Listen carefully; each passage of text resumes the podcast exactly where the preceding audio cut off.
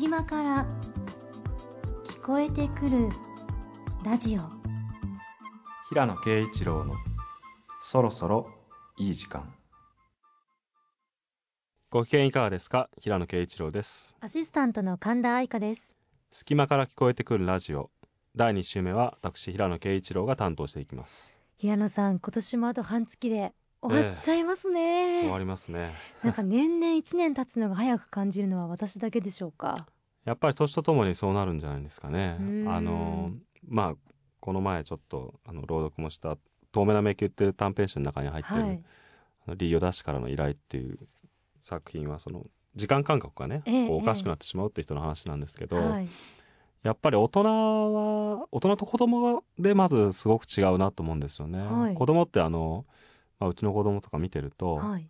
今ちょっと仕事してるからちょっと待っててって言うと、はい。すぐ来るんですよね。は 待てない？待て待てないっていうよりね、い。やっぱり時間感覚が違うんだと思うんですよね。大人にとってあの5分とか10分ってすぐ経っちゃいますけど、ええ子供にとっての5分10分ってやっぱり体感的にすごい長いと思うんですよ。あれってなんでしょうね。考えることがいっぱいあるとすぐ時間経っちゃうんですかねうーん。一個しかないと長く感じるのかな？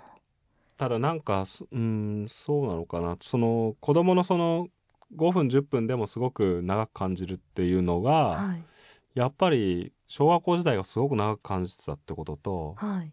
関係してるような気がするんですよね。そうのん。10分単位とかぐらいでもそういうふうに感じるものが、ええ。年単位とかでもやっぱりあの長いって感じるってことにつながってるんじゃないかなと思っていて。不思議な現象ですようねんそうですね。だからもう本当なんか23年前ぐらいに何があったかとかもう覚えてないですよねあんまり。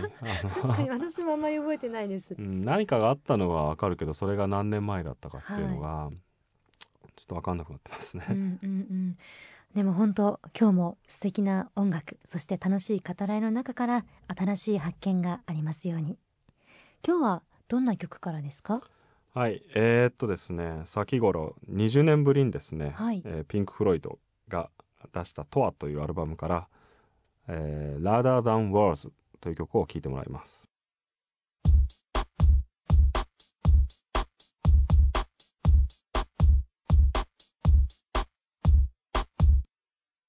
隙間から聞こえてくるラジオ。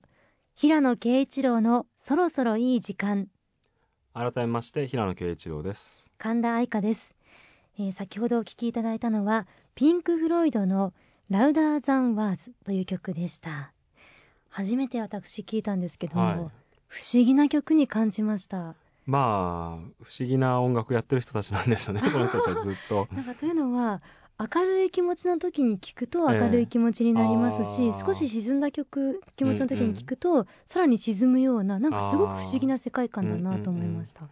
まああのプログレっていうジャンルがあって、まあ、はい。プログレッシブロックっていうのの略なんですけど、はい、70年代ぐらいにすごくあのまあ流行ったというかね盛んに、あのうんまあちょっと実験的な音楽をやるロックバンドがたくさん出てきて、はい、ピンク・フロイドはまあその中でも、まあ、最もあの商業的にも成功したバンドで、まあ、音楽的にもファンもいますしたくさんいて、まあ、僕もすごく好きなんですよね。あのえーでちょうど僕は大学生の時に「つい」っていうアルバムが、あのまあ、久しぶりに出て、はい、それがこう大学の盛況にあの発売って言ってすごく並んでたのを覚えてて、はい、まあ、あれから20年経ったのかっていうちょっとそれもあのショックだったんであすけど。じゃあこの方たち結構なご年齢なんですか？いやもういい年齢ですよね。だからその全盛期のアルバムは大体70年代に出てますから、僕もねだからそのもろにその全盛期にこうリアルタイムで聞いた世代じゃないんですよね。そうですよね。まだうん。お子供の時ですよね、けどまあ後追いで聞いてって、はい。あのまあすごく好きな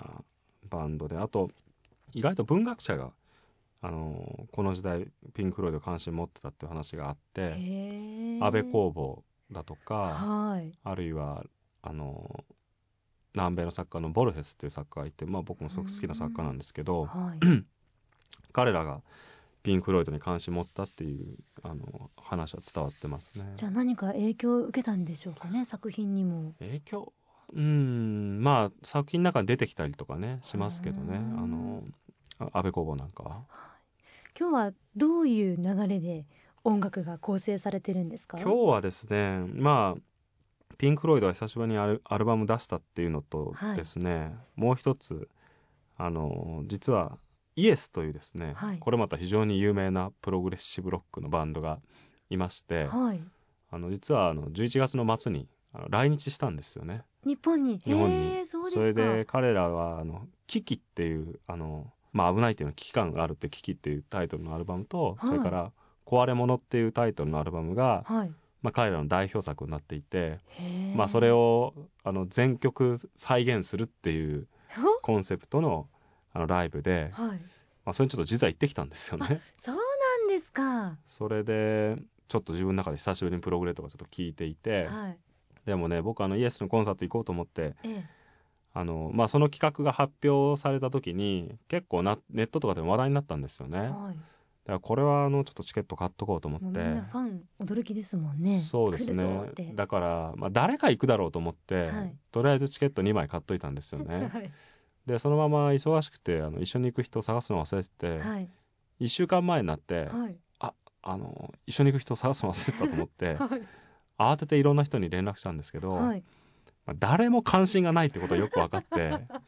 でもねそれすごくおかしくて、はい、なんでかっていうとその公演はすごく人気公演で、ええ、あの追加公演まで決まってチケットも即完売完売で。で実際行ってもあのすごくあの満員ですごい盛況だったんですよね。だけど身の回りを探してもい。ないっていうのは、はい、でもなんか自分の10代の頃の洋楽少年だった頃ちょっと思い出して、はい、僕洋楽が好きだったから、えー、よくクラスでこう CD とか持ってって自分と心を同じくする人をこう探して、この音楽がいいと思える人いないかなと思って探すんですけど、はい、大体いないんですよね。だけどまあ福岡にもコンサートあのまあガイタレがね来ることありますから、ええ、行くとやっぱりこう満員とかになってるんですよ。でこの人たちは一体どこにいるのかなと思って。どこにいるんでしょうね。だ今回久しぶりにちょっとそれ思い出して。じゃ結局お一人で行かれたんですか？いやあのねジャズジャーナリストの小川隆夫さんっていう人がいて、はい、その人にちょっと連絡したらあ僕は初来日公演行きましたよってぜひ行きましょうって言って。よかったですね見つかって。まあ歴史がつながった感じがしました じゃあそういった流れで今日は曲をご紹介いただけるということで。はい。えー、っとまあ今その名前挙げたイエスの「ラウンドアバウト」という曲を聴いてもらいましょう、もう行きますか？はい、はい。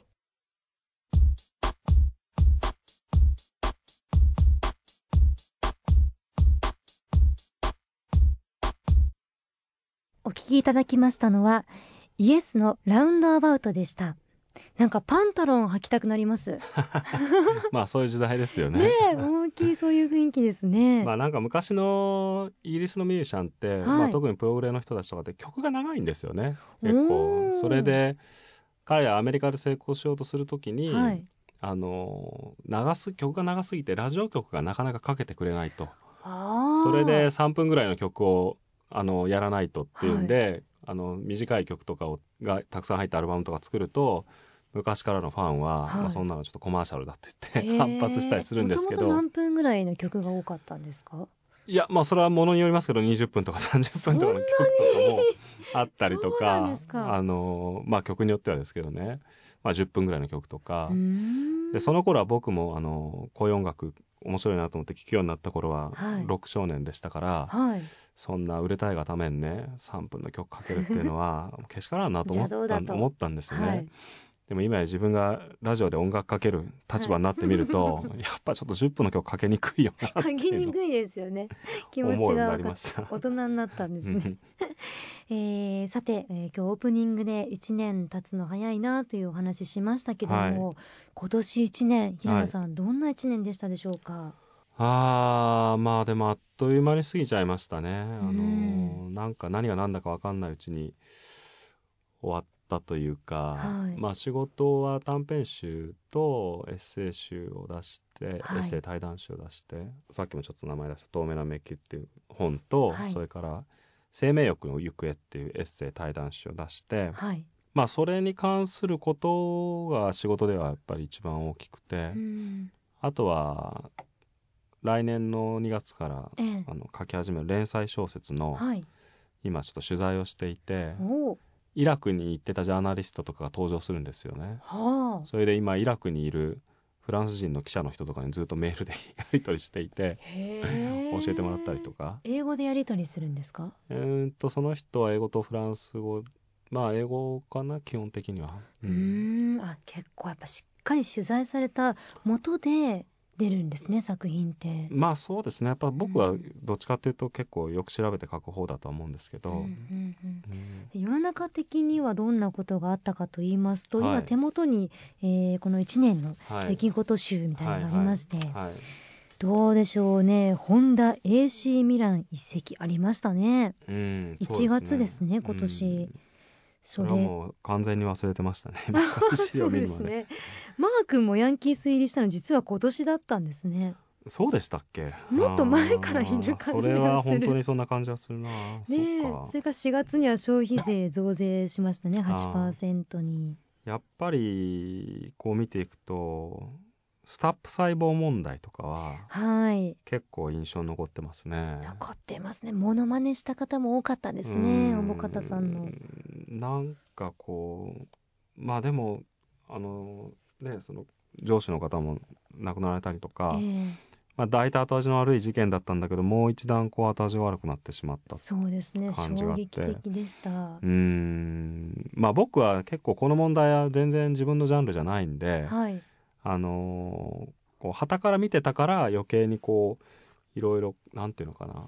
こう自分自身がそそれ悩んだりしなくて済んだ分、あの、はい、なんていうのかな。あのこう気が楽っていうと変ですけど、はい、関係者はねやっぱり、まあ、自分の住んでる自分のジャンルでそういうことがあったって人たちは大変ですよね。大変でしょうね。きっと日本のその研究者の信頼も揺らぐとか、うん、そういう話もありますしね。ねちなみに平野さんのプライベートでの今年一番の大きな出来事って何だったんですか？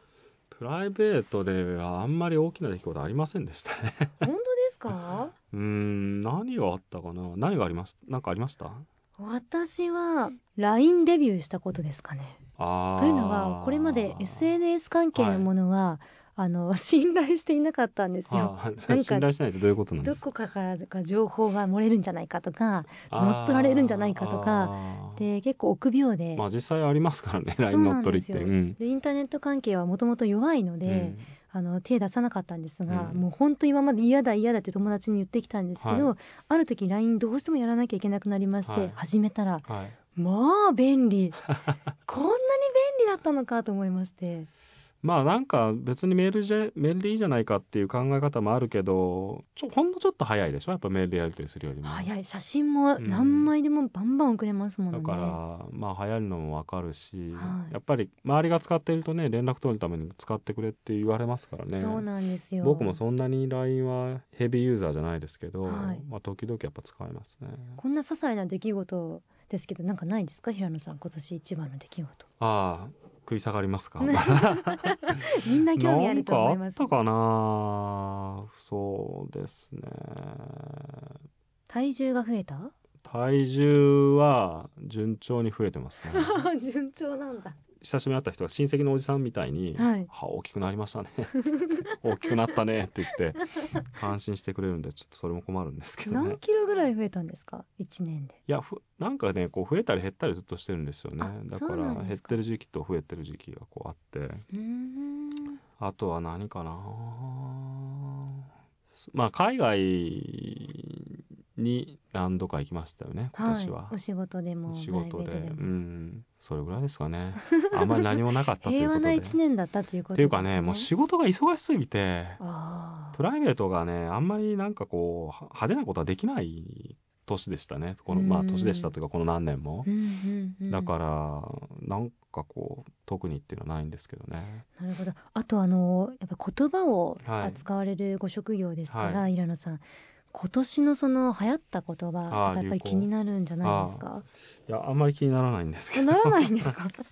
こちらもねまた手元に今年の流行語資料がありますけども、はい。えーはい、先ほどおっしゃってたスタップ細胞はありますとか、はいはい、あとダメよダメダメとか。ああそれ僕全然知らなかったんですよね。なんか2週1週間前ぐらいに初めて知りました。えですか、うん、お子さんが真似したりしてません？あまだそういう年齢じゃないし。あそうなんですね。だんだんやっぱテレビ見る時間も減ってきていて。うん。あの知りませんでした？それが流行ってるっていうの。あそうですか、うん。あと妖怪ウォッチとか。あ妖怪ウォッチもね2週間ぐらい前に知って 衝撃を受けられました周りの人に。今びっくりして耳のイヤホン取れちゃいました。知ってました？知ってますよ。ななんで知ってるんですか？売り切れちゃったって言ってなんかニュースになってたじゃないですか。でも別に自分でなんかそれに興味あるわけじゃないんでしょないですないです。手作りで妖怪ウォッチ作るお母様方まで増えたりとかして。いや僕結構インターネットとかあの、まあ、ツイッターやったりとか、フェイスブックやったりとかで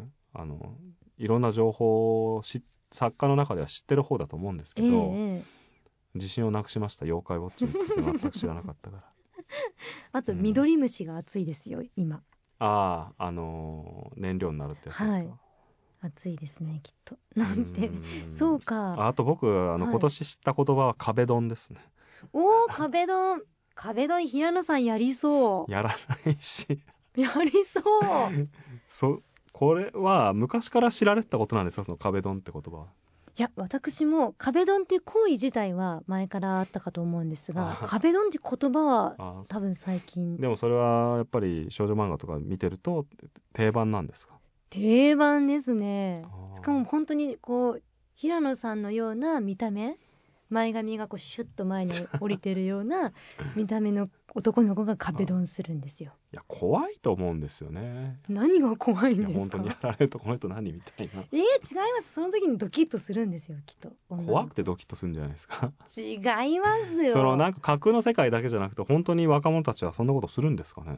しわえ私やられたことないからわかんないんですけど、でももしされたら。おそらく胸キュンにはなるかと思います。でももうこの人じゃないとっていう人でしょ、うん、それは。結局そういうことですねきっと。はい。いやまあそ,、まあ、それを知ったのは今年の収穫だったかな。じゃあ、えー、私たち2人の今年の流行語大賞は壁ドンということで。壁ドンでもまあいいでしょう。はい決まりました。では次の曲いきましょうか、はい、えー、次はですね、えー、トリコというですね、えー、日本のロックバンドの、えー、99.974度という曲です。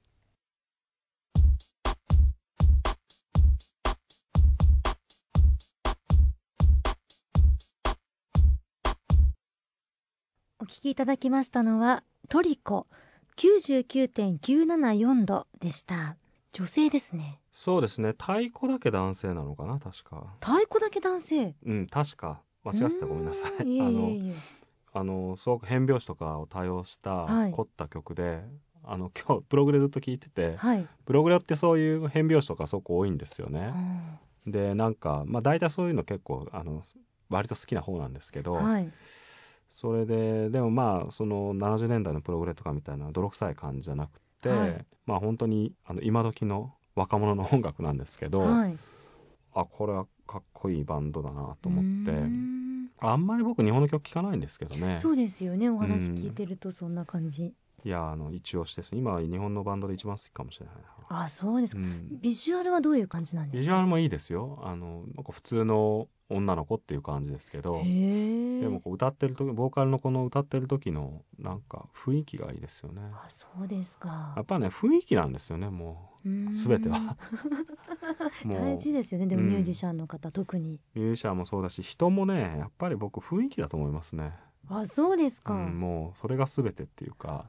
はっきりそれおっしゃる方なかなかいないですよ、うん、もう言ってることとかもう二の次三の次ですよね 大体会って喋っててもうその雰囲気であのその人が分かっちゃう。できる人かとか信用できるかとか、はい、なんかあるでしょ？そういうのでも。え怖い。私どう思われてるんですか？三度目ですけどお会いするの。いやそうですねとか言って。怖いよ。いやそういう話するこう面と向かってするのは難しいですよね。僕の印象印象どうですかとかいう話してもねちょっとあれですけど、はい、うん。でも雰囲気は大事だなと思います、はい、隙間から聞こえてくるラジオ平野啓一郎のそろそろいい時間。ここでいただいたメールを一つご紹介しましょう、はいラジオネームドラクロワさんからです、はい、40代の女性の方です、はい、はじめまして。平野さんの朗読夜中にゾクゾクしながら聞いています。もっとたくさん読んでほしい。そのまま眠りに落ちたいです。これからも楽しみにしています。とのことです。ありがとうございますあの六法全書かなんか朗読したらねそのまま眠りに落ちれるんじゃないかなと思うんですけど。結構朗読も大変ですよね。いくらご自身で書かれたと言ってもやっぱり緊張されますか？朗読。緊張はあんまりしないんですけど、はい、まあやっぱ朗読難しいですよね。あ。のネット上でちょっと朗読したりとか、はい、あのなんか朗読会とかで読んでみる機会があってかなりゆっくり読んでるつもりでも早いんですよね。だからまあこれはちょっと書くのとまたもう一つ別の技術ですよね。番組宛のメッセージお待ちしております。番組のホームページアドレスは www.jfn.jp スラッシュそろそろ SOROSORO です。こちらのメールフォームから送ってください。ツイッターとフェイスブックでも情報を発信中です。えー、それでは曲に戻って、えー、次はですねミス王者さんの、えー「ギブス」という曲を。これはもともとは椎名林檎さんが歌った有名な曲ですけど、はい。はい、えまあ、カバーですね。あのぜひ聴いてみてください。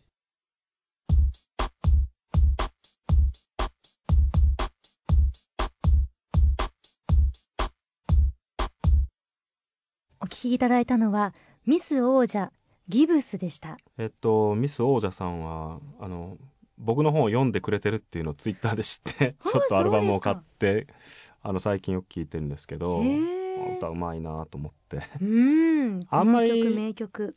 ねあのまたオリジナルとちょっと違った、はい、まあそれこそ雰囲気で、うんうん、あのあまり日本の曲僕聞かないんですけど普段は、はい、あのまあ、せっかく今日トリコをかけたんで、はい、あのまあ日本人女性ボーカルというか あのまあ、声をちょっと続きで聞きたいなと思って選びました、うんうん、本当に雰囲気のある歌声ですね。そうですね。あのいい感じですね、うん、そうですね。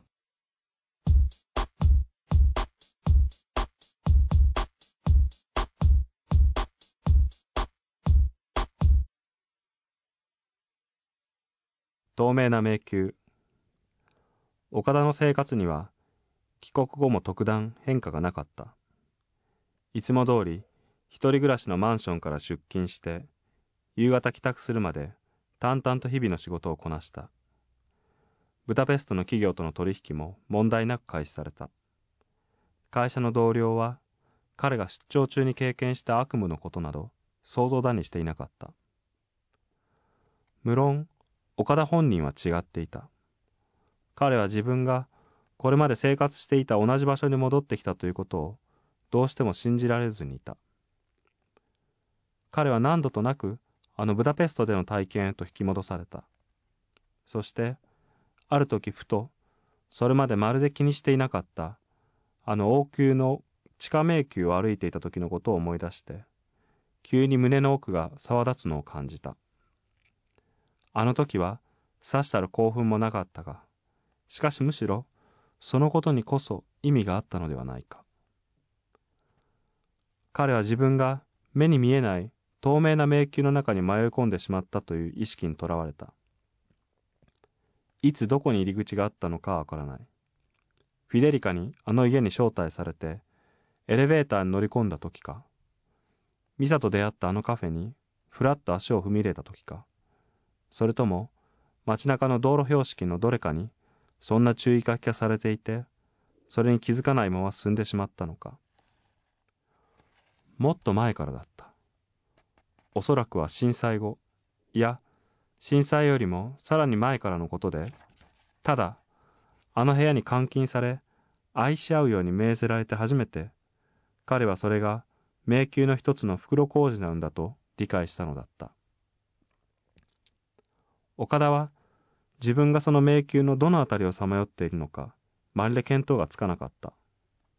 その壁は完全に不可視で、不可食であって、迷宮の外側の世界は、微塵の曇りもなく見えていながら、どうやって出口を見つければよいのか、その術がわからなかった。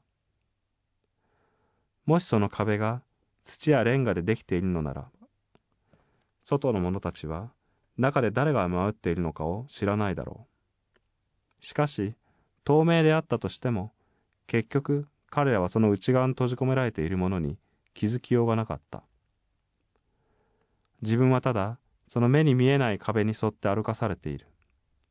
折々行き止まりにぶつかっては引き返し別の道を選んだつもりでまた訳も分からずに同じ道をたどっている。何かの拍子に彼はその壁が冬空の太陽の光を反射させたり誰かの触れた手の跡で薄汚れたりしているのを見たような気がすることがあった。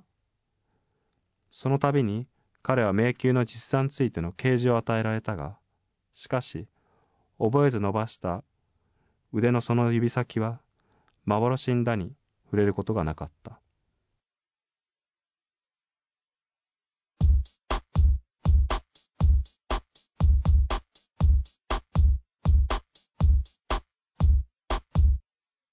お送りした曲はマヌエル・バルエコ。ケルンコンサートパート 2C でした。えー、っとこれはあのキース・ジャレットの、まあ、ケルンコンサートっていう、はい、まあ、アルバムはすごく有名で、はい、まあ、好きだっていう人たくさんいますけど、はい、それの一部分をクラシックギターの、まあ、巨匠ですね、まあ、マネル・バルエコって人はがあのクラシックギターで演奏してるっていう非常に珍しい作品ででもなんかこうすごく心地がいいですよね。なんか優しい空気に包まれますね。そうですね。はい。僕ねケルンコンサートはなんか女の人が好きって言ってる話をものすごくよく聞くんですよね。へあの聞いたことあります？あのぜひ聞いてみてください。はい、ないので聞いてみようと思います。あのなんかねあの変な言い方ですけど、はい、綺麗な大人の女の人がよく聴いてる音楽、はい、アルバムっていう感じが絶対に聞きますするんですけど まあ、バレエコのこのバージョンもすごくこう洗練されてて、はい、あのまあ、クラシックギターって本当何でもできるんだなっていう感じがしますねこれ聞いてると。あのクラシックのバッハとかね。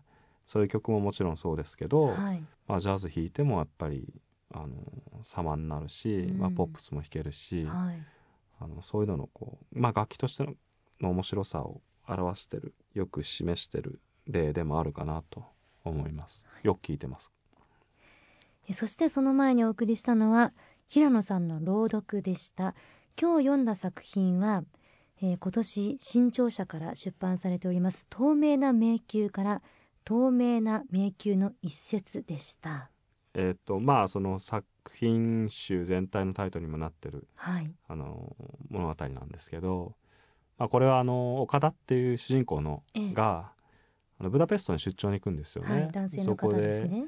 あのまあちょっと謎めいた女性と、はい、あのこう運命的な出会いをするんですけど、えー、まあその後二人はそのとんでもない出来事に巻き込まれてしまうんですよね。はい、それでまあ傷つ非常に傷ついてしまうんだけど、はい、まあそれを二人で乗り越えていこうっていうあの思いを確認し合ったはずなのに、帰国する時に彼女は来なかったと。でどうしてなんだっていうあの彼が苦悩してる。えー場面が今ちょうど読んだあのところなんですけど。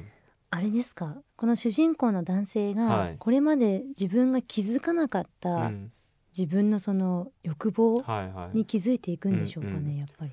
そうですね欲望っていうかなんか僕たちはこうどこまで自分の意思で生きてるのかっていうことに最近僕すごく興味があって、はあ、あのまあ人との出会いなんていうのはね、はい、やっぱりある意味こう偶然というのか、まあ、運命というのか、はい、自分では、ね、あのコントロールできないことでありますし、はい、もう一方でこうビッグデータの活用とか、えー、いろいろ社会のシステム自体もそのなんていうのかなそういうサービスを準備する側がいろいろあのこうこうやったら物買ってくれるとか、はい、こうやったらあのこういう行動をするとかいうことをどんどん準備してって、えー、僕たちはその中でまるで自分の意思で買い物とかしてるようでありながら実はそれは全部こうコントロールされてるとか、まあ、そういうことにちょっと興味があって、はい、そういう状況をまるで透明な迷宮の中をずっとさまよってるみたいだっていうあのイメージで、あの作品化したんですけど。ものすごく現実的な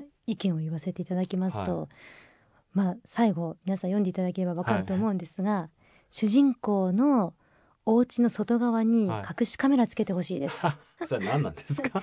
どっちなのっていうのをもう外側からもう読んでいただければわかるんですけどもどっちだったのっていうのを外で撮っておきたいです、えー、はい、まあなんかそうですね。それはあの僕はこの本のインタビューとか散々受けてきましたけど、はい、初めて聞いた感想ですけど まああのそういうふうにずっとそこが気になるっていうふうに思ってもらえるのは、あの嬉しいですよね。どういう思考回路というか何がきっかけでこのお話が思いつくんですか？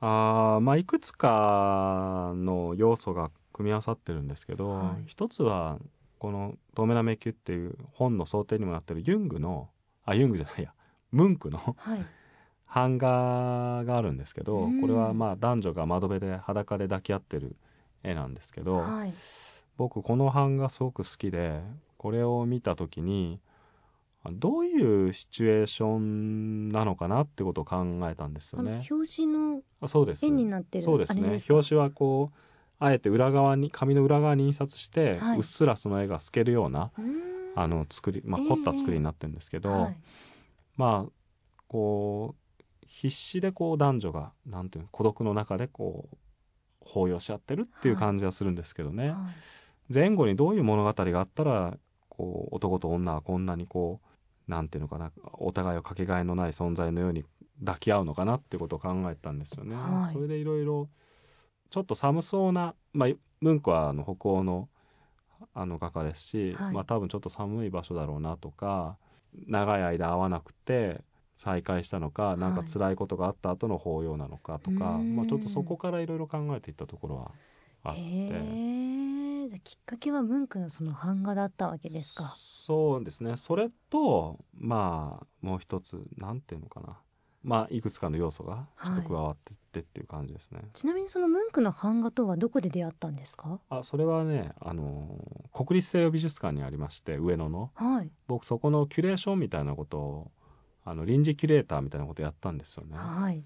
あのあそれも僕あそれ今年かな？去年かな？今年ですよね。わかんない。あの去年から今年にかけてやってて、はい、まあそれも結構今年の大変だったことの一つですけど。思い出してきましたね一年思い出してきました。はい、あのだんだん番組が深まって 世も深まっていくにつれ。あのそうそうそれも大変だったんですよその時に見つけたんですよね。で本物見てやっぱりあこれは本当に傑作だなと思って。へえそういう誕生秘話があったんですね、うん、ではここで一曲お送りしましょう。クリスマスの思い出と言いますと何かあります、はい、私ですか、はい、私はクリスマスは温かい思い出は何もないです。そうですか、はい、ちなみに今年のクリスマスはどうされるんでしょう？今のところまだ未定なので。あそうですか、えー、なんか募集をしますか？募集 していいなら知ったいですけども、はい、細かく条件を、はい、でも本当にあのクリスマスはいつも仕事をしているので、まあ、そうなっちゃいますよねそうなんですよ。はい、平野さんは？うんまあそうですね。まあ子供の時は、ね、家族となんかケーキとか買ってきてとかいうのは、はい、すごく記憶に残ってますけどね。まあどうでもいいようなクリスマスを過ごした年もあれば まあ、それなりに思い出残ってるクリスマスもありますけど、もうでもこの年になるとだんだんねこう家族もいますし、えー、なんていうか昔とやっぱ違いますよね。子供が大きくなっていくと、はい、そのなんか子供のために何かするとかいうのは楽しくなるかなと思いますけど、今ちょうどそのなんか中間ぐらいの感じなんで。そうですか、うん、ここだけの話ですけどもサンタさんするんですか？それはねあの聞いてると困るじゃないですか。そうですね。では曲のご紹介お願いします、はい。えー、This Christmas という曲で、えー、ダニー・ハサウェイです。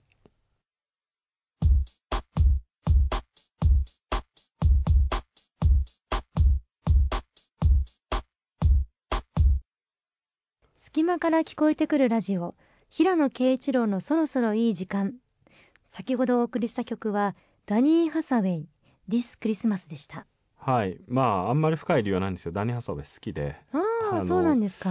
まあ時期的になんかクリスマスの曲選びたいなと思った時に、はい、まあ、スティーブ・アンダーとか、まあ、あと、まあ、世間的にはビン・クロスビーの「ホワイトクリスマス」とか、い、ろいろありますけどこの曲をちょっとかけたいなと。まあその時の気分ですね。なんかマンハッタンのイメージがすごく出てきますこの曲そうですね。うあ。の、ニューヨーク通ですからね。ニューヨーク田きなので。ま あいい曲です。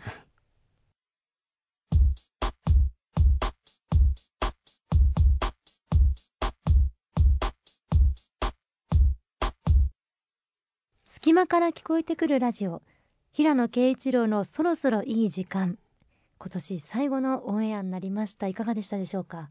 ああ、あのーまラジオ番組が始まって楽しみにしてたんですけど、はい、だんだん慣れてきて、まあ、これもまあこれこそまさに今年のなんていうんですかね印象残ってる出来事というかそうかもしれないですね。続くといいですけどね。そうですね。3回聞いてください皆さん。ね。さあそして2015年、はい、来年はどんな年にしたいですか？うん来年実はですね来年こそ僕にとってはちょっと重大なイベントがあって40歳になるんですよ40歳になられますか？ついに。おめでとうございます。ありがとうございます。あのずっとアラフォーだったんですけどね、はい、あのちょうど40なんですよ。